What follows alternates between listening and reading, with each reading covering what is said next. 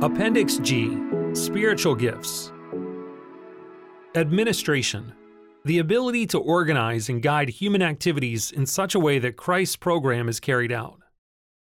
Discernment the ability to know when a person or act is of God. Encouragement the ability to motivate people through words of comfort or counsel, to believe and act on biblical truth. Evangelism the ability to communicate the gospel so effectively that many people respond in faith. Faith, the ability to trust God in the most adverse circumstances with a strong belief in the presence and power of God. Giving, the unique ability to exercise financial insight as wise stewards of the resources God has provided. Leadership, the ability to motivate and inspire others to work together to accomplish God's plans.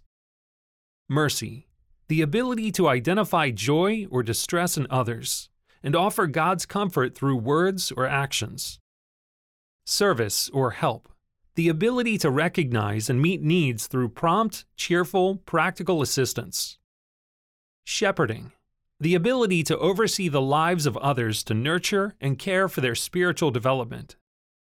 Prophecy, the ability to urgently proclaim God's truth so that people are encouraged, challenged, consoled, and convinced.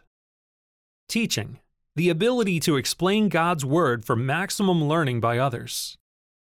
Romans 12, verse 3 to 8, and 1 Corinthians 12, verse 27 to 31 give biblical support for many of these gifts.